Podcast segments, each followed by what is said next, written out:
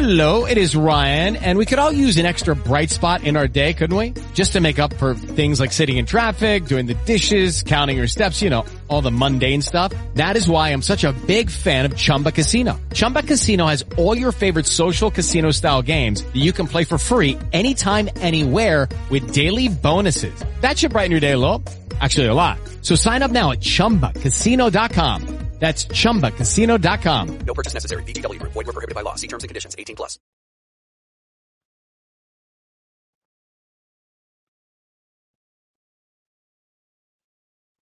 Hi, everybody. Welcome to the locker room today. I'm Alan Locher, and as you know, I grew up watching As the World Turns and Guiding Light.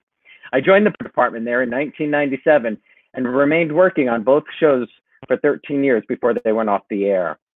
As I was stuck home in quarantine, I realized um, that I was missing my Springfield family and thought some of you might be feeling the same way too. Today, we have two very talented actors. One who spent time in Springfield in the 1980s, I believe, and the other is currently living in Port Charles. Please welcome Will DeVry, who plays Julian Jerome on General Hospital, and Rebecca Staab, who played Jesse Matthews on Guiding Light. Rebecca, Hey, hey, Alan. Will, We found him. Hi guys, thank you so much for doing this. thank you for having me. Thank, look at Rebecca. doing. Look at Rebecca. You, it's obvious that she just got done with an audition because she's all professional. We're like two different countries doing this, so gosh, technology, huh? Technology is amazing, and uh, thanks to the fans for sticking by and waiting for us. Uh, Rebecca was actually Rebecca went to Canada because she Canada's opened up, and she's been auditioning um, from quarantine because she has to quarantine for 14 days, having just arrived in Canada. What what's that like? What did they do? Do they do something when you get to the airport? Actually, Uh, well, we have to fill out a form that you know gives the information about where we'll be and that we agree to stay quarantined, and then they just you know ask us if you know, we're having any symptoms, and you have to go directly home. I can't, I can't go down. Oop.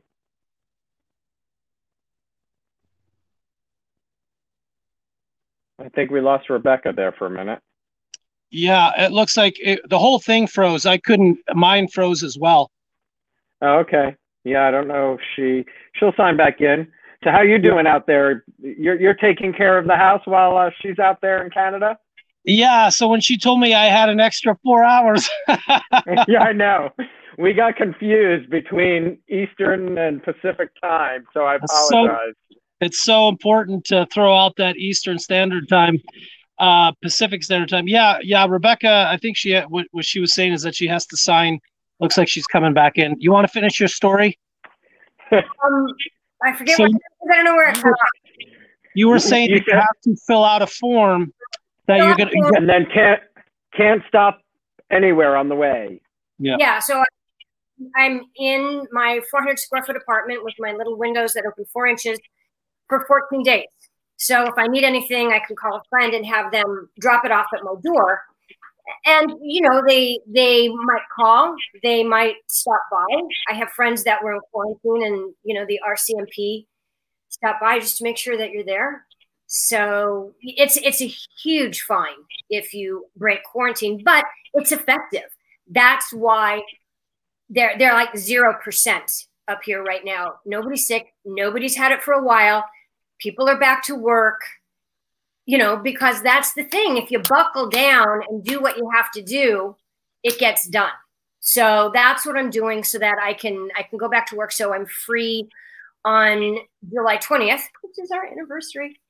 Um, so that's the first day that like I'm I'm free to go out. So I'm just in here, but it has been so busy. I mean, everyone's like, "Oh, what would you do for that long?" And I thought it for the first time I would have free time. Just like finally, I can read, I can catch up because the whole time that we've been home, it's been crazy. And then the whole time I've been here, I mean, I'm barely unpacked, and this is Friday, and I got here on Sunday, so it's just been. Yeah. I don't think you want to see the. I don't think you want to see the rest of our apartment yet. It actually. I don't. it's great that it's great that you know the film industry, the television and film industry is booming in Canada. Yeah. You know, we need we need that to happen. You know, It- Will needs to get back to Port Charles. It's really unfortunate because you know all these conversation and debate, which is unfortunately instead of being a scientific debate, has turned into a political, ideological debate, which is unfortunate because we we've wasted so much time. I mean, we've just wasted so much time with this whole bullshit. When honestly, if we would have just all followed the freaking rules for a month, we'd be over it. We'd be all over I- it. You know, there was I- these kids having parties and teenagers on the beach, and it just got worse. And then they, you know, they brought it home. Obviously, it's a disaster. I mean, it's an absolute disaster. I agree. I, I felt the same way. If people had just based, you know, if we had closed the whole country like one month, we'd be done with this. We'd all be back to work. We'd, you know, you could see your family. You could get out of the house. Well, and this is an example up here. Everybody else is out and about and back to normal. You know, I live right on the bay, right on the water, and people are down there. It looks like normal life again. You know, they're riding bikes, they got their babies in a stroller. And so it's possible, but you have to do this to get that. And you, you like, said you're in Vancouver yes. because I have friends in Toronto, and I was so surprised when I saw them posting like that they were back at work. I, I just I couldn't fathom it. It just felt like a different universe. Yeah, it's weird because you feel like everybody in Canada is being irresponsible because you, they send you all these pictures of you know at the cafes and ever and you're like, what the hell? But you know, like Rebecca said, she was in the cab on the way to the apartment and everybody's out like it's a normal summer day because Well, they they, hopefully they we'll took all it be- seriously. They did. Well, so July 20th, you said is your anniversary. Yeah. So did you did you two meet at Port Charles? I was trying to find that, and I where where did you two meet? Kelly Larson, who was a journalist, was it ABC Soaps in Depth? I think. Yeah. Oh, maybe. yeah, she introduced us. So because Will had been on Port Charles, but years before me, and he'd come back just for a guest spot. And but we never saw we never met each other then. But that was kind of my first realization of who he was because my makeup artist was talking about him the whole time. And then it took like five years of people going, "Oh, you know Will DeVry? Oh yeah, you know William." I'm like, I don't know him. And so finally, it was at it was at a uh, daytime Emmys that I was talking to Kelly Larson, and she's like, "Hmm, you know who's? I'm gonna call." And so she kind of just put us in touch with each other, and then we took it from there. And and how many years will this be on July 20th? Thirteen. That's amazing. Happy almost anniversary. Thank you. So let, we'll start with you, Rebecca. Do you remember your first day at Guiding Light? Yes, yes, because it was Kurt and Mindy's wedding. oh my it- God! Yeah, so it was magical fairy tale. And oh my, I mean, I remember exactly what I was wearing. I had this beautiful Ralph Lauren, you know, this skirt and this velvet jacket and like a little cravat. And uh, Lisby Larson, who was playing my mother, it was both of our introduction. And we're riding in a carriage with Lillian and Beth, you know, onto the set of this absolute fairy tale wedding. So it was it was a double fairy tale for me. You were on location because that, some that was done on like. I know. I wish I had pictures. Uh, I remember that wedding myself. I remember that, but that was on location, right? You were on Yeah. location. Mhm. Yeah. Wow. That's crazy. I didn't realize that that was your first day at that.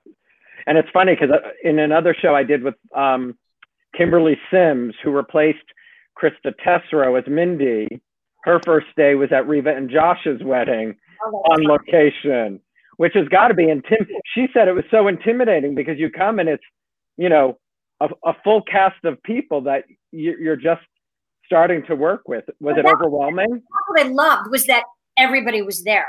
And it really felt like a real life wedding. Like it felt more being at an event. And so I got to meet everyone and, you know, there was just like so much excitement and it was really special as opposed to just like another day at the studio where people are in the hall high. You know, it was, it was, Yeah. it was, it was just this, it was magical. So yeah, oh, I loved it. It was fun. Well, now I have to go find a clip of that. Will, what do you remember your first day at Port Charles at General Hospital? Well, because I know you did. Uh, Port- Not really. I just remember my scene with Kirsten Storms because Frank made me grab her. you know, he was like, grab her by the arm. I remember my first day on All My Children more than I do than GH. By then, I just felt like, you know, I don't know. It's weird. I, I take my jobs weird. I, it's just like, you know, you don't get too high, too low. You know, not I don't get too excited about it. I just remember uh, Frank being there a lot because it was my first day, and um, he wanted the character to sort of establish himself from the get go in a certain way. Um, so I remember some of the notes he gave me, but I don't really remember too too much. I mean, I remember my screen test. Who was Uh, that with? Well, it was with Maurice actually.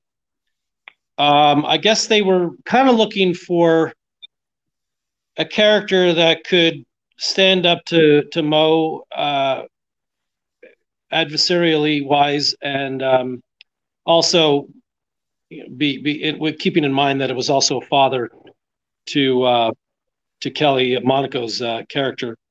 So Mm. for Sam, so uh, so yeah, I was with Maurice, but I didn't work with Mo for a little bit of time. Took a while. And that and that's not necessarily typical on a soap for male characters to. I would have test with. thought, you know, in hindsight, although knowing what I know about what their plans were, I mean, you kind of look at the show and the and the history of my character, and you think, oh, that's weird that he didn't have a screen test with Nancy Lee Grahn, with Mhm. Alexis. You go, oh, that's it seems like a no brainer. But truthfully, um, I don't think they anticipated uh, what happened to happen, and so and I think if they had anticipated that happening, I probably would have read with Nancy, and the story probably would have lasted longer, if that makes sense. But because they never really planned on something like that happening, uh, I think it just kind of ran its course, if you will, and Mhm. carried on. But th- th- in hindsight, that's probably why I didn't read with Nancy Lee Grahn, because he was really just brought on to be an adversary guy for uh, Sonny. Gotcha. And Rebecca, did you have to screen test at Guiding Light? Guiding Light, I did. I read with Michael Leary. oh God. It's funny because I never, I was never Yeah. paired with him, but it was, it was great because he's just Mr. Emotion and embraceable. And I don't remember the scene. Well, no, I think, no, I think I was talking about pageants and that kind of stuff because that's where Jesse came from. But I remember Mike and just like those blue eyes just lit up behind and this love on his face and yeah he just made it just so easy so That's Is he so the one with the curly, curly black hair? yeah Yeah, yeah. At that time, yeah. And and a character. Uh, yeah, at that time. Sorry, he's hysterical though. He's a funny guy. Um, who Yeah. or what was your biggest influence on becoming actors? Will. Well, uh, for me, honestly, I had no thought. I mean, growing up in Montreal, I took, you know, drama in high school. You know, I did the requisite plays in, in elementary school, but I never thought in a million years of becoming an actor. It was just sort of a child's life, uh, you know, in high school and elementary. And um, I took business in college, moved to Florida after my first year of college Montreal, and went to business. I took business in college in Florida. And, uh, you know, there was a couple of us that were hanging around, and one of my buddies was um, kind of modeling a little bit, but he wanted to take some acting classes. And uh, he wanted, uh, you know, back in those days, you tried to reel somebody in with you, right? You go, hey, do this with me so we can share the drive, split the gas, all that bullshit and uh, it worked out well because uh, I did it with him. It was in Orlando, so it was like an hour and fifteen minute drive. We'd go every Sunday, and uh, it was a ten week course, and I really loved it. And uh, at the end of the ten weeks, we did a showcase piece. Uh, my buddy Lou and I did a showcase piece, and um, I got approached by a couple of agents couple of local producers because things were really starting to happen in uh, cent- Central Florida back then. And that's when uh, seaQuest DSV with uh, NBC show with Roy Scheider, um, Michael DeLuise, Peter DeLuise, that came on the air. Uh, it came to Florida, and I booked a nice role on that. And when they gave me the check, I thought, shit, I, I, this is I'm coming If back for make- more. if I can make this money every week, this is amazing. I'm coming back for more. I don't. I don't blame you. And for you, Rebecca, Mine was I know you started modeling. Yeah, mine was very circuitous because I'd been in theater in high school and college, and I was modeling in Paris. And it was funny, a girl that I had met in New York, who I knew in Paris the whole time, had come to, went to New York before me, and she started on Ryan's Hope. And it was that little bean in the back of your head going, "Well, if she can do that, I can do that." And so, like a year later, when I arrived in New York, I was signing in at my modeling agency, and they're like, "Do you act?" I'm like, "Yeah." And so we'll go upstairs, talk to Mike, because we just opened a film and TV division. I'm like, yay. So went up there, hi, Mike, da da da da da, you know, and the very first audition that he sent me on was for Loving. And I'm like, well, I don't really do soap operas. And he's like, here is your resume. You have nothing on your resume. He's like, just go on this, like just for just for fun, you know, it's just a good rehearsal. I'm like, okay. And it was this little punk rock teenager. But I had a booking at JC Penney's right after the audition, and I had to be camera ready. So that was my job. So I'm like, I audition for this punk rock teenager. I go walking in at ABC, and all these other girls are sitting there with their hair and you know, like their ripped fishnets and all this. And I have like my little JC Penney hair, like a little tuxedo shirt, and go and like audition for this punk rock teenager dressed like that.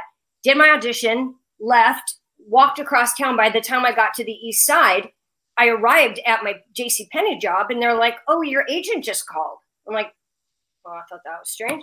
Yes. They're like, "Oh, you booked that show." I'm like, so it was funny because and that was Cecilia Thompson and I was only supposed to be on for 6 episodes, but it just took off. And what the advantage, I mean for me personally was cuz since I've been modeling all those years, I'm really good at hair and makeup. So I just walked into hair and makeup the very first day completely naive, not even knowing that these people are supposed to do it. I walked in, well, here's this makeup. And I just kind of started with these, you know, oranges and greens and blah, blah. My hair was shorter and I like put it up in this mohawk. And the hair and makeup were just standing there like, who is this girl? Where is she? But I didn't know. And so it was kind of funny because it was just like the character. And so, and I had this Betsey Johnson. It was to this day probably the most fun character I've still ever played. Oh, there's somebody's Carlin. Um, and so I ended up, they kept extending the character and I was on for six months, but they never put me under contract. And my agent kept asking, is like, don't you want to put her under contract? I'm like, no. And by then I'd had my own set, which is a big deal on a soap. When you have your own home, now like you're kind of settled. They added a dad for me. So I had like my own stories, my own home, my own family. They still never put me under contract. I auditioned for Guiding Light, got it. On Friday, when Loving was calling my agent to give them my days for next week, they're like, she's going over to Guiding Light. You didn't put her under contract. So they literally had to recast me in one day. And that was Mark Teschner. That was Mark Teschner's first day as a casting agent on Loving. So his first day, they're like, oh, you have to recast this character today. And so that was like, I never. Who ended up? Who ended up getting it? Do you know? I think Paige Turco. I think oh, she Oh was the first one because there were, I think, three. It was Cecilia Thompson, and I think Paige was number two, and I don't even know who was. Well, that's so because neither neither you or Paige are punk to me. you know, looking at which is so Well, funny. But after me, when she came on, they toned down the character that she wasn't punky anymore because mine it was just kind of a, a gimmick, you know, for the summer to break up, you know, uh, Trisha. So the punk thing wasn't really supposed to last, but it just did because it worked. But they were just kind of watering it down, you know. and Paige ended up going to Guiding Light many years later too. Oh, that's so She funny. played she played Dinah Marler. Is She she? played Ross Marler's. Oh, uh, daughter, and so and you got a contract at Guiding Light. Yes. Yeah, and so talk about uh, coming there. Lisby played your mom. Tina played your aunt. Judy played your cousin. Yeah. What was it like working with all of them? Well, the nice thing about playing Jesse was everything was brand new. Jesse was a, a stage child, victim of victim of a stage mother, like a pageant queen. I'd, I'd never really gone to school. I never really had friends. We didn't really live anywhere. So when we moved to Springfield, it was the first time I have a home, and you know, it's like I've got you know my family around me, and when I got to get my first job, and you know, I could talk to boys, and so it was you know everything was was a first. So as an actress that was just really fun because you know you're just joyful about everything. And then they hooked me up with simon sean thompson who then was you know the bad boy the troublemaker the con man. And so you know it was kind of the you know the opposites attract thing and so then that really took off and um It did. People loved Huh? Simon and Jesse. People loved Simon and Jesse together. Yeah, well, we we ended up being together in real life as well. Right, right, but but they loved Simon and Jesse. Yeah, you know, Simon- they did. They really, they really did love. You know, I, I knew that, but I mean, they loved Simon and Jesse. Well, it was fun. Um, it was it was adventurous. Like they they they gave us fun things to do. They wrote us well, and we had had fun doing things. And it was it was very applicable. The the nice thing for me at the time about Jesse is Jesse was a real role model, and so a lot of my fan mail it was like from you know teenage girls. Young, young, yeah. and and so i i was i don't know i i i held the role close because it was important to me. It wasn't just something that i threw off every day. You just go wow they really watch this character and and learn from her. And so it was important for me for jesse to be portrayed as know And also coming into a show where you're coming into a family like Beth Beth Raines and and Lillian Raines, they were already there. So Yeah. fans, you know, you're already, you know, family to them, even though Yeah. they've never met you. the thing You know, that some because they kind of had own gang. They had like the Lou Jack gang, and so you know Christy and and Krista and and you know so all those guys had a gang and Beth, but Jesse really wasn't part of it. Like I kind of was, but not really. And that's the only thing that I would have liked. Like that would have been fun. It didn't really meld story wise, but it could have. But if there's one thing that didn't happen on the show, it would have been fun to really be friend friends with those guys. As opposed- right, part part part of the gang, Yeah, yeah, part of the gang. yeah. Will And then will a lot of fans somebody somebody just recognized her from Guiding Light the other day. when I was when I was just flying, I kid you not, on my flight here. So it's like a Sunday morning. I walk into the lounge at Delta Airlines, right? And I've got on a mask and sunglasses. And you know, I go to check in and give them my ticket, and I go and sit down. And the the uh, receptionist at at Delta, she comes over and she goes, "I just wanted to tell you, I recognized you, and I just loved all of your work as Jesse Matthews." And I'm like, Wow. I don't want to do the math to think how long ago that was. right. How did you recognize me? But she said, she goes, Oh, it was your voice. She goes, I would know your voice anywhere. And I was like, after decades. Decade. Woman's like, Yeah. Oh, I'm so glad to finally meet you because I always loved you. And I'm like, wow. So Decade. I mean, the it, it's the impact. It's really crazy. You know, Yeah. it's crazy the the impact. And speaking of impact, will a lot of fans um who are writing are asking, and you mentioned all my children. Um, you know, you played a a dark character there. What was that experience like working with Eden and Susan and Alicia? Uh, uh, yeah, Alicia Alicia Minshew. Yeah, um, I know it's always hard to pronounce the A A L I C I A, Alicia. Yeah. Um. Well, it's unfortunate, you know.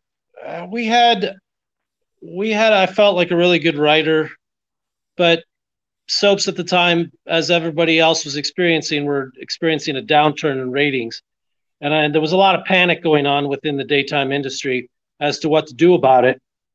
And uh, I remember, you know, going down to discuss uh, you know, whether or not I should buy a, a condo in uh, New York because I really wanted to get a condo. I wanted to settle in somewhere that was mine. And this was maybe, I don't know, I want, I'm wanting to say about two or three months into my gig, but it was like a revolving door of actors. I knew that there was crazy shit going on. So I went down to Jeannie Burke on a Tuesday and I, I asked her if, if she felt uh, it was safe. And I told her what my apprehension was about buying because it was a revolving door of actors. And she said, you know, well, we just did a, a, a uh, one of those uh, uh, test Long test- term Test Oh. mark. Huh? What is it? test, a, mar- a marketing test. te- like- yeah, yeah. So so to speak, yeah. And my, uh, she said, you know, you you've tested higher than anybody else has in years. Like you're over ninety percent approval rating. And uh, she goes, you'll be here as long as you want. Uh, I guess in hindsight, I figured out that if you have a, te- you know, a, number that high, you're pretty, you know, you can almost write your own ticket based on past events. So I was like, all right, good, excellent. So that was on Tuesday. On Thursday, two days later, I'm in the makeup chair on the fifth floor, and it was like, uh, Will DeVry, would you please uh, report to Jeannie Burke's office? Will DeVry. So I went into her office and I said, you know, Jeannie, you wanted to see me, and she goes, yeah. Well, we just had a big network meeting yesterday. They're firing the head writer that uh, created your character, and they're bringing back Megan McTavish. Megan McTavish is bringing back some of her people, uh, which at the time was uh, Ryan uh, uh, Cameron uh, Mathison, played Mhm. Ryan, and somebody else I can't remember. So she goes, "Your character is going to become unredeemable," uh, and I go, well, "What does that mean?" And she goes, "Well, it's going to become a really bad character because at the at the time, based you know, in in response to your question, my character started out as a love interest and kind of a mysterious guy. He grew to be a nefarious dude. And they they said that you know uh, Megan's going to make your character kind of nasty, bad boy, and unredeemable. I go, yeah. Well, she told me what that means. She goes, you know, you're going to rape some character. Your character is going to rape some characters, and and I was like, oh, geez, that doesn't sound good. And she goes, well, the the idea was that Megan felt, you know, bringing back Cameron, and at the time, the sisters Alicia, Alicia, and uh, Eden, and um, Susan Lucci's character were estranged at that time, and they felt we're going to make you the pin that brings them back together because you're going to mess with everybody, and they're going to come together as a family. So that's what happened. You know, I uh, basically uh, tried to rape. Um, uh, well, I did rape uh, Alicia Minshew's character because they'd broken up. Uh, Kendall, and then uh, I raped uh, Bianca's character, got her pregnant, and then he tried to rape the mom. And by then, Kendall's character kind of knew what was what, and and you know she's the one that saved her mom from uh, from Michael. So it became. Uh, I don't want to. I mean, it was interesting to play.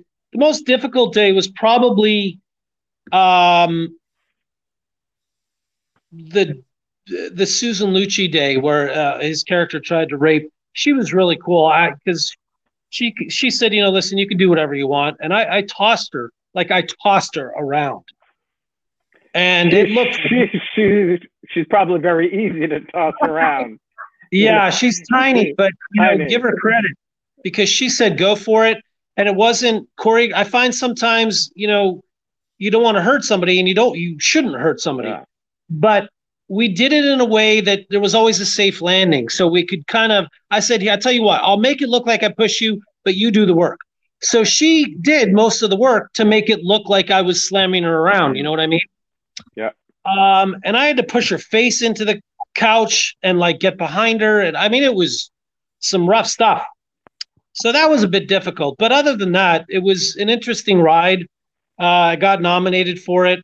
Um, but I think ultimately, I feel like they be kind a of dark, a dark thing to play too. yeah, yeah. It, I I didn't mind it. I didn't mind it. but ultimately, I felt like they regretted getting rid of the character.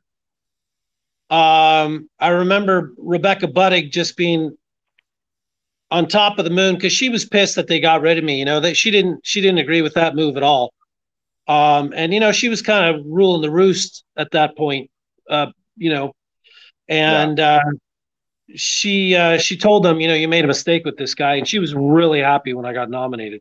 So you know, I, I I'll always be thankful for her. She was really in my corner during that whole thing. Um, so you know, it, it is what it is, and it's unfortunate. I, I to this day I think they made a mistake, and uh, it's part of the reason why I did get this show though, General Hospital, because Frank Valentini had seen that tape of the uh, rape of uh, Bianca, you know, in the dark, stormy night and that whole episode, by the way, was just four of us, right? It was just Eden for the hour was just Eden myself locked in that house, and it was um, uh, Susan Lucci and Kendall, I think, that oh, we wow. carried that show. Yeah, that whole show was just four four characters. That's so rare. You you know, no no show really does something like that anymore. Yeah. No, no so I, I, felt like you know I, it was unfortunate because I felt like the character had become a lead on the show, and it was popular.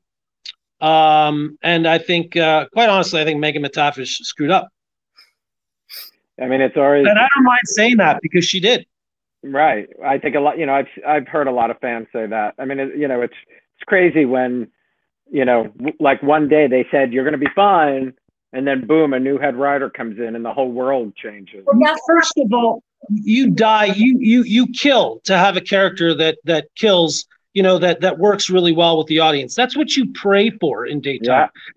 and the fact that like it was a 93% approval rating in the in the uh, screen test uh, for the audience um you know is is unheard of. And, and the fact that they would just get rid of somebody so easily is just ridiculous.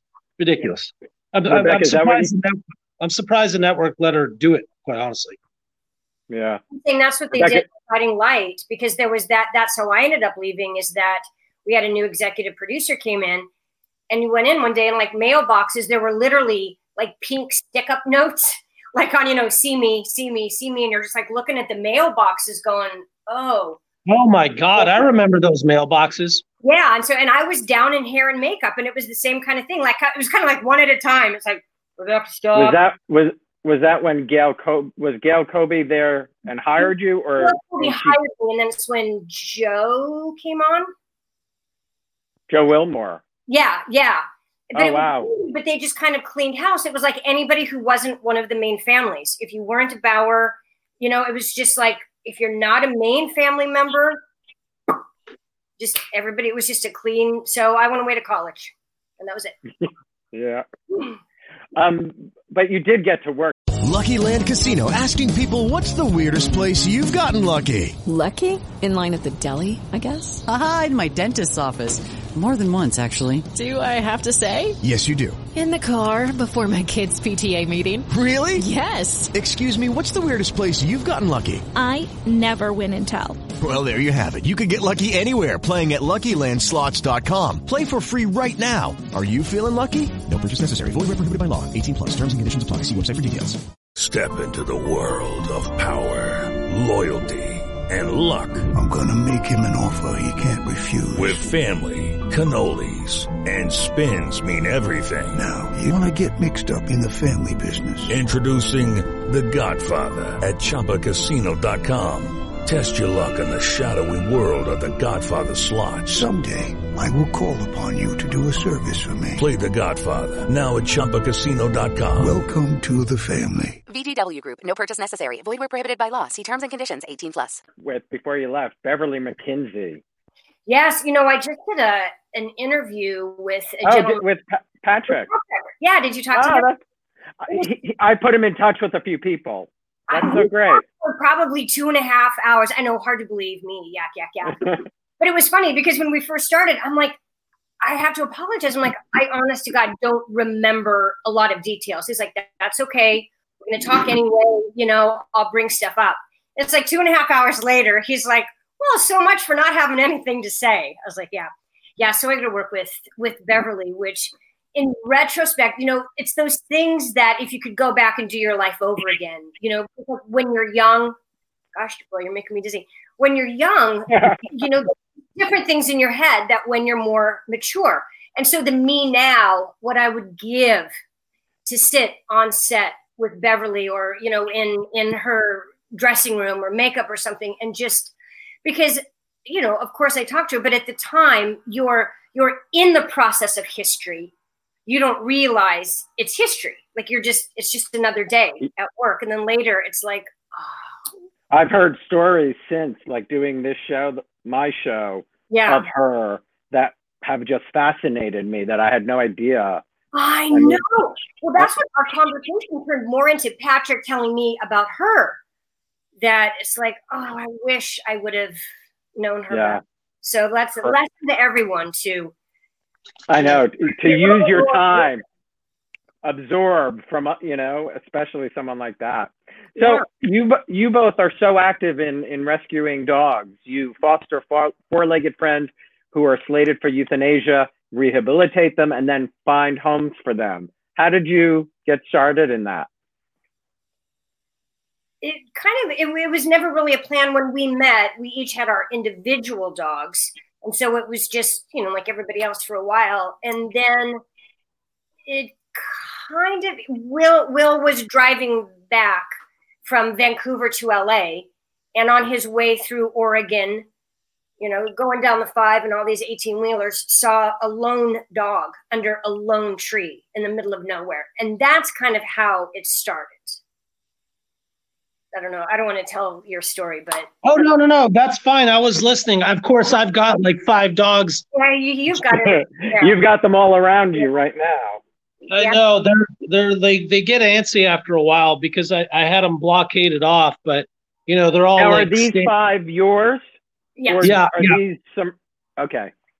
But our Yeah. But you still foster additional to the five. Oh yeah, we do. You know, Rebecca takes a lot of small dog. Well, not right now because of the quarantine situation, but Rebecca, norm, you know, when she flies up back to uh, Vancouver, she'll usually take a small dog back to uh, a rescue back to Vancouver for as an apartment dog in Vancouver. because Uh, they don't we dress- in their shelters here they're really short on small dogs and so an unbelievable amount of small dogs from southern california actually come up to oregon washington and and british columbia because they they have you know room and homes for for the small dogs that are wasting away in california. So whenever i would fly I, i'm in touch with a, uh, a rescue here and i'm like hey i'm going to be flying on the 14th and they're like okay hold on.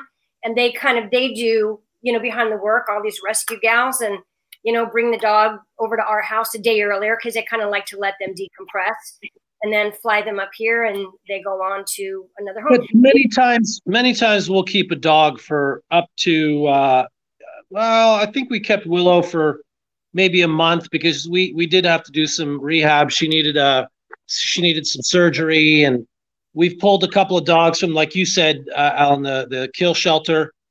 Uh, Mhm. Rebecca, pulled, uh, she went there for one dog one time and came back with two.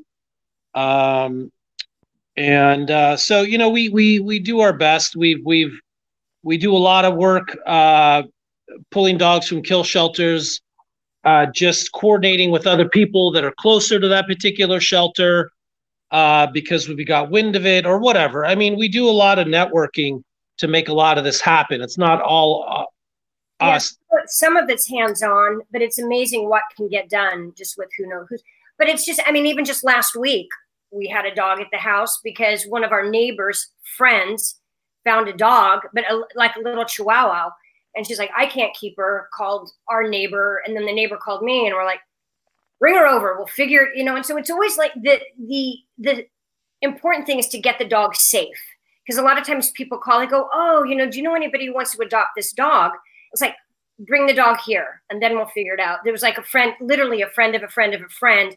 There was this little teeny dog that this gal thought was being abused. So she called her sister, called a friend, her friend called me. And, you know, they're like, do you know anybody who wants to adopt this dog? I'm like, is the dog in danger? It's like, get the dog, just get the dog and bring her here and then we'll figure it out. So Right. she came in just for about a week, but then it ended up that my cousin in Kansas City was looking for it like that same as so we you know so she went to Kansas City and yeah there's just every dog that we've brought home and rehabilitated and found a home for, we've actually become friends with the with the new family because they're just really great people. And so every dog that's gone out of our home, we know where they are and who they're with, and they follow up and vice versa. And sometimes it's not that direct, sometimes it's indirect. We're like Mark on the show. Um, Mark Samuel. Yeah, Mark Samuel. Because he was like, I'm looking for a dog, I'm looking for a dog. So every now and then, you know, I'd send him a picture, and there was one day he's like, That's the one. And so I just coordinated and and Jeff, I don't he know. Felt so, he felt so terrible because he would like reject all these dogs. And he's like, I feel so bad, but I just kind of have an idea of what I think I want. And I'm like, dude, don't worry. You know, we'll.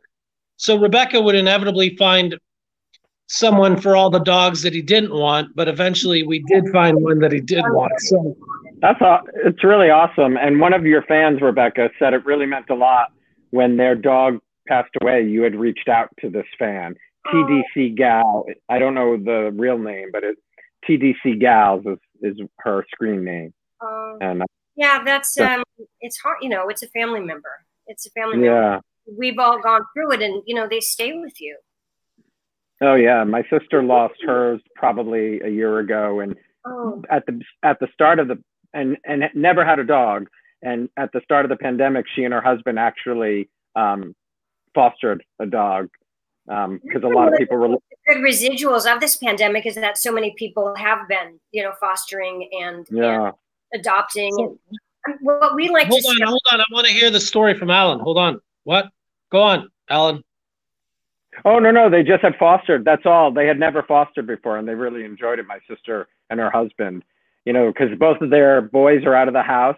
Their dog had passed away within like the year ago, and you know, at the start of the pandemic, they just decided to do it and uh, really That liked is it. weird. That is weird because that was definitely a thing at the beginning of this. You know, when everybody thought it was only going to be a month, a lot of those uh, pen, a lot of those kennels, month. empty- a lot of those kennels emptied out, which was crazy. crazy good. Yeah, Yeah, cra- Crazy crazy good. You know, Well, well- um, oh, I wanted to do a shout out to Nelson Nelson uh, Bronco in up in uh, in Canada. Oh yeah. Um, he uh, he was, you know, I I bring him up because um, he uh, he he he put a post on. I guess he lost his dog about four years ago, and he put a post of of a picture of his dog and saying that you know he sort of has kept the the collar all this time, and that he grabbed the collar and he just smelled it, and it still smelled like her. And he said he cried for an hour. You know, that's how difficult it is. Oh, I can't imagine. I I sort of share a um, dog. I don't get custody. My ex has custody of our dog. It's a mini Schnauzer Clark. When we had broken up, my mom had also died, and it was just an easier time. But he's now um, 15 years old, and it, you know, I can't even imagine. I'm actually trying to find a picture because you'll. I mean, he's just the sweetest thing, a, a mini schnauzer that is just um, amazing. I'll find it and show you. But anyway, um, I have to ask you, Will, what's it like working with your uh, on-screen sister, my dear friend, uh, West? Amazing, amazing. Yeah, we've we've we've bonded pretty well, as you can see. Uh, it was her idea to sort of make uh, them kind of naughty brother and sister. I that. Doesn't Yeah. surprise me. So I, I uh, but of course, you know, I'm like, yeah, whatever, absolutely. Indecent, indecent, uh, indecent relationship. Um, I thought that was a great choice. Um, but yeah, she's very generous. Uh, she can, she can, uh, she she can be very serious at times, and she can be very loving at times and very funny at other times. Very you know, funny. she's uh, she's just one of those. Uh, you know, she's got her cups. You know what I mean? And Mhm. uh, I, I've always just sort of allowed her to be who she is, and I think she, I think that's the thing that she's appreciated most about me is that I don't, You know, I'm not really. You know, we're all we all have our days, and we all have our different moods. We all have our different way that we work. Um, and she appreciates, I think, that I just let her do her thing, and and uh, so we've developed a pretty strong bond. That's awesome. Here, if you can see. Oh yeah, Mark. He's adorable.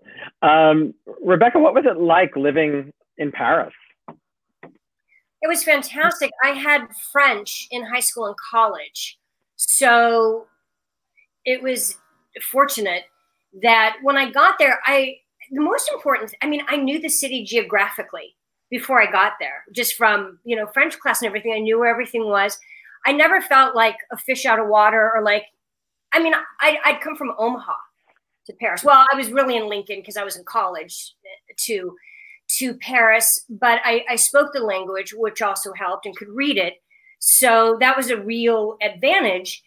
And um, you know, I was I was very blessed. It happened very quickly because I was never really intending to be a model. I was barely five seven by the skin of my teeth. So I was in no means like didn't grow up thinking I'm going to be a model. It's like I'm not even tall enough. And so when they wanted me to come, in all honesty, all I was going like, wow, like I had like three free months in Paris. Like it just was like a free trip, you know, and let me do my thing. And I mean, I was literally only there a couple days and my hair was short and I was in my agency and there was a photographer in there kind of, you know, going through pictures and everything. And I hadn't tested, like I didn't, I only had like the pictures that I brought from being a model in Omaha was all I had when I got to Paris. And she was in there, she kept looking at me and looking at me. And she's like, if you comb your hair down, what does it look like? Because it was kind of, you know, Dorothy Hamilish. And I'm like, it looks like I'm wearing a football helmet. So mind if I comb it? And so she combed my hair down, and it was a little kind of Louise Brooks. And just from, you know, she said, well, if I book you, you know, would you clean it up a little bit? Because I want to do these retro kind of pictures. Like, yeah. I mean, literally, this is my third day there and so she booked me and we we shot these pictures and then she booked me again and booked me again and booked me again. And then i got the cover of this magazine. So all of this happened in kind of the first three weeks that i was there which was in september. And i just it, it, it was really wonderful because i was very fortunate that I worked all the time. I worked a lot. It's it, it's hard to be there and be a model if you're not working.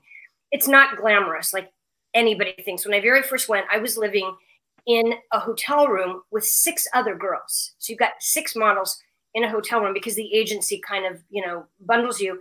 Then they moved us into an apartment, but again, it was an apartment with six girls. And, and those girls have a tendency to get into trouble if they're not working. Yeah, yeah so i was really i was really responsible i was really smart i was a really hard worker i was really reliable and that helped me a lot that i think just a lot of the midwest work ethic and the fact that i was you know a nice person later years later when i ran into one of my bookers she just said you realize why you worked all the time. She says because we loved you. Like you were you were so nice you were so professional you were reliable we could send you anywhere and we knew we could count on you and everybody loved you. And so that's a lesson for everyone right there. Yeah Just yeah it's not, be, it's not, be professional you know you know if you're there to work. Yeah. Sh- show up. I really was and so that's what you know you always hear like the stories about oh when i was there in the 80s when all that crap was going on but you go i've got a booking at eight o'clock in the morning so even if i was out at a dinner it's like time to go home and take a taxi and go home. I just um, so it was great because working was fun. And I was doing so much editorial. I looked like this total all American girl from Nebraska, but I was doing all this high fashion stuff. If I showed you pictures, you wouldn't even recognize that it was me. And that was the funny thing because I thought I'd be, you know, it was during the whole like esprit type of time period. But I did all this real high fashion, hard edged stuff. And so it was like playing dress up every day and then living in Paris and then what what really it it wasn't easy is the thing. A lot of people think, oh, how fun and how great. You don't make any money. You make no money. And it was hard and it was uh, it was it was not easy, but it was enjoyable because it was passionate. What saved me is that after nine months in Paris, I went to Japan for the summer. They wanted me to come. And that's what really turned it all around. I got to Japan and just the way that they work there and how like we all live like in a big apartment building so it was kind of like being back in college you know in a dorm and and there wasn't competition between any of the models and everybody was friends and in japan i worked seven days a week 12 hours a day. Wow. Three months straight. I mean it is just work but it was it, and I, that's where I really started doing a lot of tv because they started sending me on commercial stuff and so it really exploded in japan but then while i was gone everything that I had done in Paris was now on the stands. And so I had all these magazines and all these covers. And so it just kept going. So my three months in Paris turned into three and a half years before I did you leave? I think it's fun. I think it's funny because a lot of people, you know, think, "Oh, isn't that sweet? She was a model," but like Rebecca did some really hardcore shit, like a real model. You know, the only thing that she didn't do was the runway. Um, I was at Elle. I, I did so much Elle, but at, at the time, I, I, was still like naive in retrospect that I I was just kind of there doing my job. And it was funny working for Elle because it was outside of the city. Everything else, you know, you get on the metro and you're there and you come home. But oh my gosh, like to go to you had to take the metro, take a bus, change buses, walk eight blocks and so it was so funny that you, every time you get a booking at Elle, you're like, oh crap, I gotta go there tomorrow. Not even thinking it's like, you know, oh, it's a cover try for Elle, and all you're thinking is like it's pouring rain and it's you know snowing and sleeting, and I have to go to Elle tomorrow and you know make seventeen dollars. Um, but it just like to your point, Alan. You know, it, it, to your point, I never understood the. You know, you have the choice to get carried away with the shit that's going on around you, or yeah. you have a choice to buckle down and focus on what you're there for. I find, you know, one of the reasons that a lot of my friends never made it past, you know, one was because they were more interested in the girls or the drugs or, yeah. you know, the, the fun, fun, getting leasing the nice car, buying the Porsche, you know, like I just was like everything. I like beg, borrowed, and steal, stole money basically to get into the best acting classes. And I think that's you know what Rebecca and I have in common is that we're able to really focus uh, on, one thing and and go for it. Um, so that think- reminds me because I was a page at ABC Television um, in New York from like sophomore to my senior year. And it always amazed me the other pages not using the opportunity. You know, yeah. I was there, you know, making no money because it's just a it's a part time job. But I literally like would go to school eight to two, work four to midnight, and I'd use every minute that I was at ABC to meet people and talk to people so I could turn that into something when it was over. And I yeah. did. Advance. Yeah, advance. Yeah. Yeah. You know, did you um, leave Paris speaking fluent French? No. Well, I, I think for at the time because I I made the mistake. I if when I would work, everybody spoke English to her. I would because they'd be speaking French, so I could listen in French. But you speak fluent, right? Will? Yeah, he. Yeah, Rebecca. he, Rebecca will tell you the story of what she thought of my French before we went to Europe. Because I have like European, I have like Parisian French, right? And so my French was really yes. Her, I, I got. I always, I always laugh when she says that her her Nebraska European French. well, you know, I had it in in high school and college, and so I could read it, I could write it. I knew the te- like I knew French technically, but yeah, I didn't grow up speaking it like he did at home. And so it was so funny. It was always a dream, like to be with a partner that no, we can speak French. And so then when we were first together, because this Quebecois accent, he's like, eh, der. And I'm like, what are you even? It's like, eh, de. And, you know, it's like every, everything that he would, I was like, I don't even know what you're saying. And so I was always correcting him, or I kind of had vote like he could speak fluently, but I had like the vocabulary words. And so he'd be speaking French, I could throw out the word that I knew that he needed but I couldn't tie a sentence together quickly. You know, I could do it compartmentalized. So that's how you know our French was at home. So then when he, he was done on Bold and the Beautiful, they sent him like on a big promotional tour. And so we were in in Paris and then later in Switzerland, in the French part of Switzerland. So we're in Paris and he gets up in the morning like to go to this talk show, you know, but he's like on a panel talk show. I'm like, okay. And I'm, you know, thinking, oh, this is gonna be gonna... Hmm. he's like, like I was like, You were blown away. I didn't know that you could speak it that well. It, it was just and everybody was everybody was very uh, complimentary towards my French because they kind of said the same thing that Rebecca was saying, is that we generally can't understand people from Quebec, but you speak it really well. Were you with other Bold and the Beautiful actors? So were they all surprised when they heard you speaking?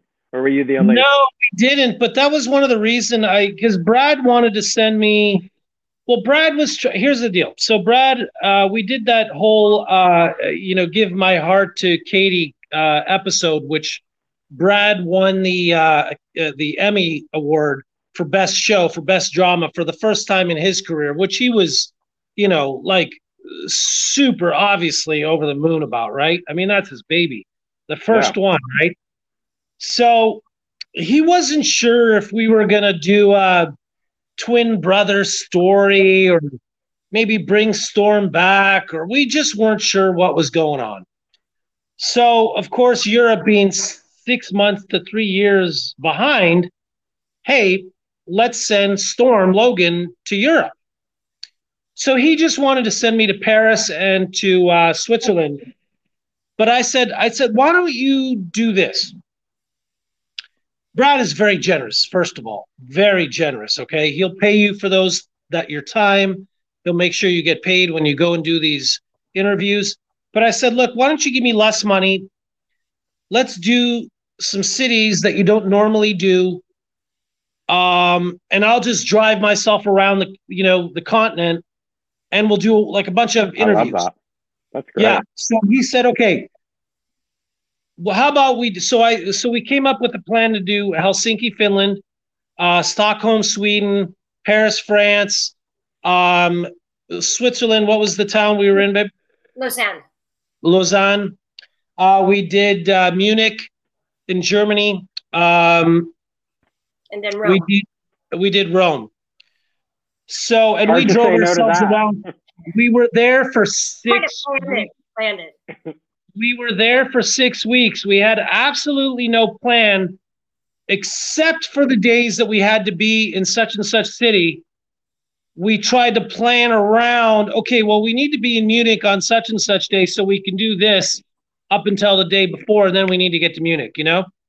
So we sort of made, we always got close to the city that we would need to get to, but it was great. And, uh, um, you know, I don't know if anybody else was jealous uh, to your point uh, of me going to uh, to Europe. They didn't send anybody else. It was just me. Uh, so it was kind of like a semi-paid vacation. I mean, we certainly paid out of our own pocket. And unfortunately, by the time we got back, I mean, we did, you know, we we did uh, like Rebecca said, talk shows. We did some magazines. We had a paparazzi guy that followed us around uh, in um, where uh where where where was that In Stockholm. stockholm he set us up on the amalfi coast um he sent us to a, a working farm that had like a little hotel he goes look i'm not going to promise you that they'll ask you to stay the night but if they like you they'll ask you to stay the night and sure Wow. enough and they he goes you know there's no really menu. It's whatever came out of the ocean that day. Um it's it's prepared for you specially. And if they like you the price is less. If they don't like you the price is more. So I have to. This is the coolest story because you know by the time hold on. By the time we were done the dinner was almost free and we had a, a hotel room. And and the funny thing mm-hmm. is when we were arriving because we got there at night and you're like winding and it's dark and like we don't really know and there's not really addresses because it's like the countryside up in the mountains and we have the windows rolled down because it's summer and we hear this William and we're, just- we're driving like looking around like we're kind of close and we didn't know where we're going and I'm like wait a minute I'm like somebody's saying William. And so we literally follow the voice. These guys are up there yelling. It's like, William. And so we show up. And so they, you know, were bringing us to dinner. And we're like, oh, you know, we've been on the road. And we're like, is there somewhere where we can do laundry tomorrow? They're like, oh, don't worry about it. Here, just put your laundry here. Come to dinner. Like, okay, put the laundry, go to dinner.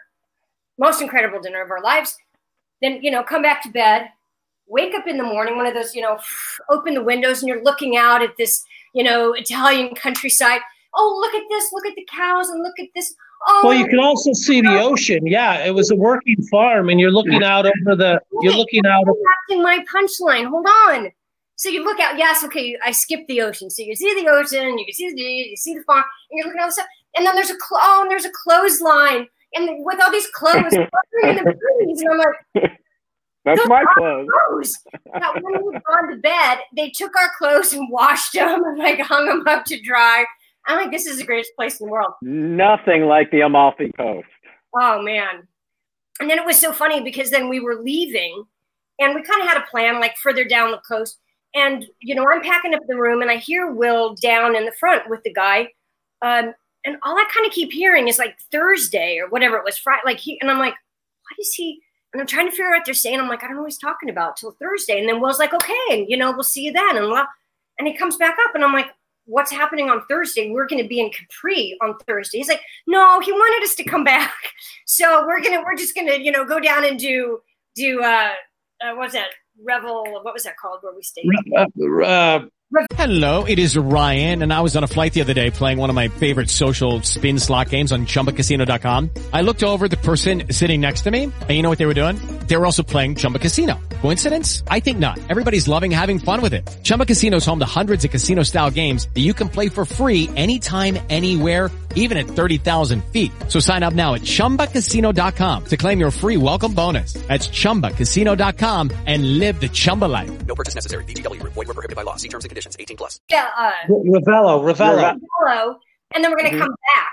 So we just ended up like back in the Capri part of our trip because the farmer wanted us to come back. So we came back and like I stayed- think it was Positano. Positano was the one that you kept. that we bailed on. Yeah. Yeah, we bailed. Positano's- Positano. So I got to ask you. You both have worked so much, Rebecca, and one of the fans had said your Dexter episode just aired. They just saw the.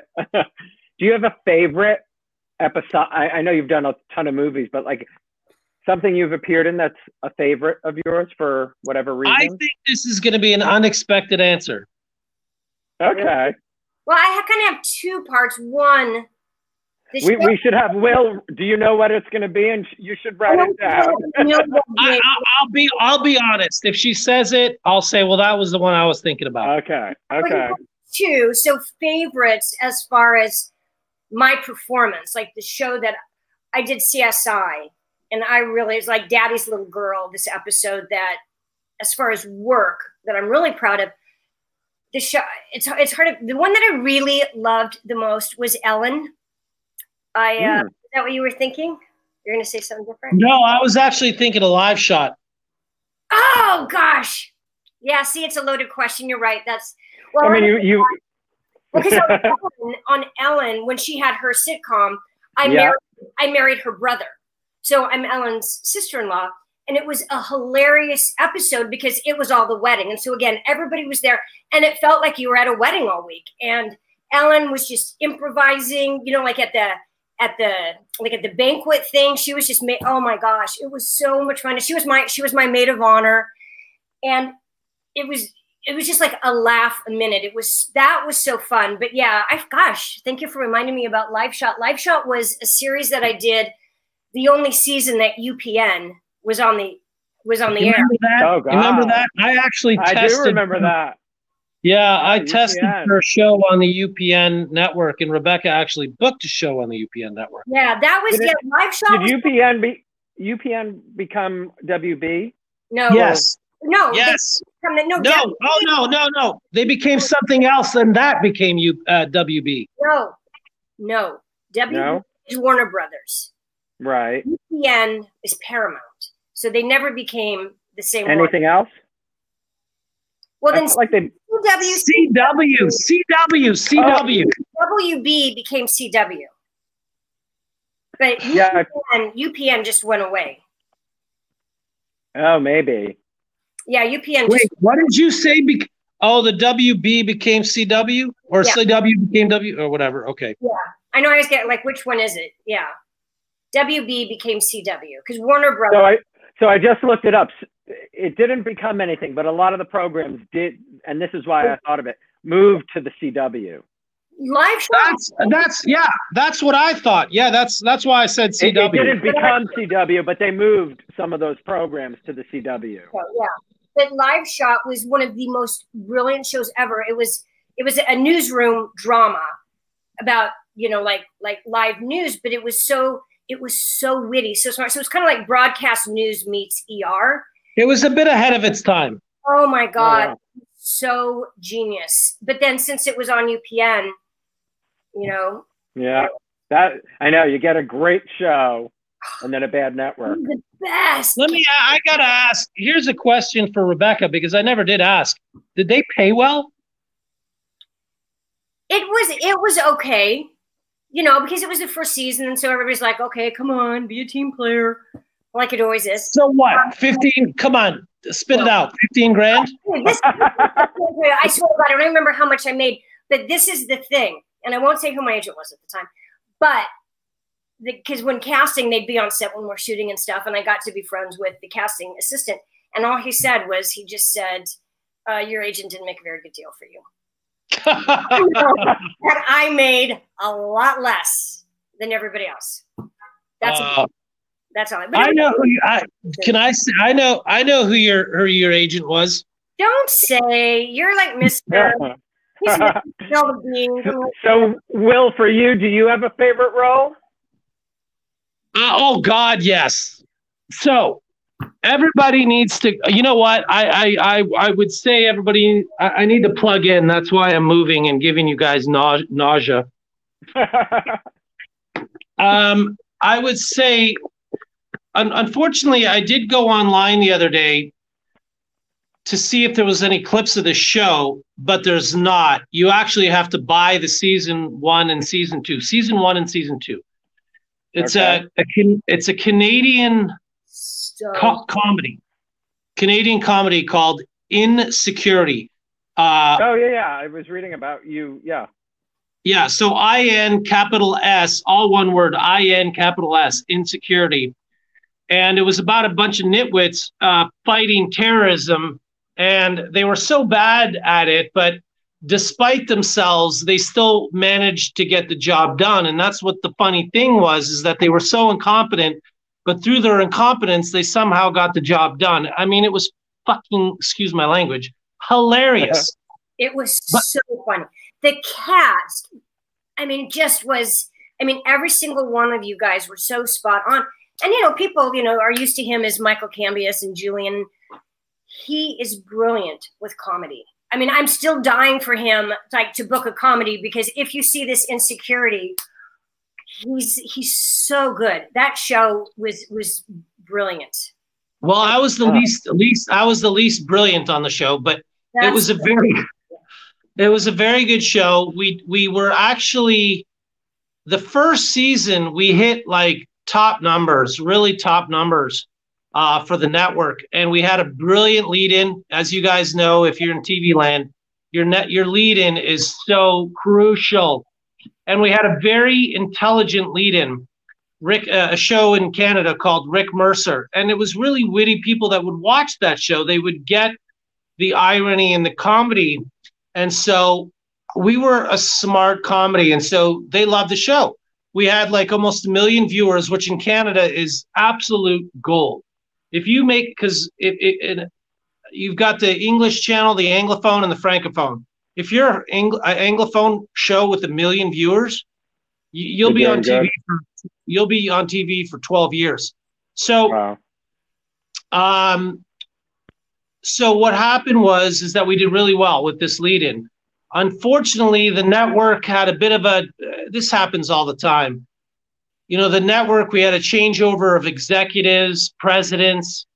Um, you know, for whatever reason, it wasn't their show, and so they changed our lead in from Rick Mercer, the brilliant comedian, talk show host, to a show that was the Battle of the Blades, where you teamed up a hockey player and a figure skater, and they had to do a figure skating routine. And Hmm. it was like dancing with the stars, except hockey meets um, Okay. hockey meets figure skating.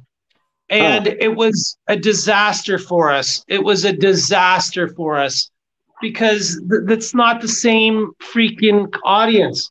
I have I have Instacart that's about to be delivered, so Rebecca might need to take over. Yeah, you went you went blurry Well, no. too. Yeah, you look blurry at the moment too. Well, I, I just want to say thank you both for doing this. Before I, Will, do you know? Are you going back to work this month? Because fans are dying to know if GH is. Well, Yeah, like I said, we get we get asked that on a daily, and uh, all things all things, you know, uh, I think they would like to go back in July, but because the COVID situation is so fluid with rising cases, yeah, in California, and it's all due to the young kids. You know, I think uh, unfortunately our our our our governor's done a good job. Uh, he tried to he tried to shut it down, but unfortunately the uh, northern California counties started getting really bitchy about it, and so he's he had he he was basically forced to open up some of the counties. Uh, the young kids in our neighborhood didn't take it seriously, so the whole thing just fell apart. Yeah, it's it's everywhere. I think it, you know New York and New Jersey were the worst, and we're we're the best now. But I don't think that's going to last because the rest of the country is not doing so hot. So who knows? Um, So, is there yeah. something you two watch together?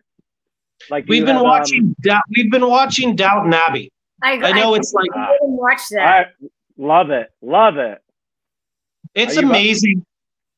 Yeah, We're in amazing. season four, season four, like episode four. What a Uh, cast, right? What a cast. him watch it. I'm watching it the second time around. And then it's so funny because how much of it I forgot. Like we'll be watching an episode and he's like, Does this happen or that? And I'm like, I don't remember. So yeah, it's, a- it's an amazing cast. I one of my favorites. Yeah. it's like it's an acting class. It's Oh. acting class. Just watching them. You know, but it's not only acting, it is a wardrobe, hair, makeup, Oh set my- design, the whole watching that cinematography, writing, It is. When it's funny, as the seasons progress, you can tell that their budget progressed because there's like Yeah. that there's like some big kind of village scene, right? And everybody is in just these like like blush pastels, but like all different. And I literally just kept freeze framing the shot, just going, "This is the most beautiful thing I've ever." I mean, the it's it's so collaborative between all of the departments that it just literally carries you away. And then the really- last series. Go ahead, uh, Alan. Yeah, no, I was just, I agree completely. Go ahead. What's the other series? The other series that we started that we want to go back to when we're done with Downton Abbey is The Boys. Uh, Amazon, Amazon's The Boys. I haven't watched. Good. So basically, it's uh, it's super real like life superheroes that have become corrupted, and there's a bunch of uh, immortals. So they're kind of immor- immortal, uh, uh, uh, super superhuman characters that are you know within our society, but they've gone corrupt and they've gone Hollywood and they've gone, you know, it's all about the money now, kind of a thing. But there's these mortals that are fighting them. They know, they know, they know. guys. I'm gonna check out the trailer when we when we're done. It's called The Boys, and it's really good. It's with uh, the main, one of the main leads is Dennis Quaid's son. Oh wow! Matt Quaid is the lead, and Erin Moriarty, who played my daughter in the Miracle season, she's she's one of the leads. She's like one of the superhero things. So Oh, that's good. Thank you for the recommendation. Yeah. I can't thank thank you both so much for doing this. So good to see you, Rebecca. It's been it's been it's been a long time. no, well, we'll come back anytime. There's a there's endless, Yeah. a plethora of stories. Sorry, guys. I got sorry there. I've got to go. No. I've got to. Pr- See you, Thank Chow. you, Thank you for waiting. No problem. Thank you for doing this, both of you. Rebecca, I hope quarantine goes well. Bye, everybody. Thanks so much. Thank Bye, you. Rebecca. Stay well out there. You too. You too. I'm safer up here. You are actually. Have a great weekend. Bye, everybody. Thanks for tuning into the locker room. Have a great weekend.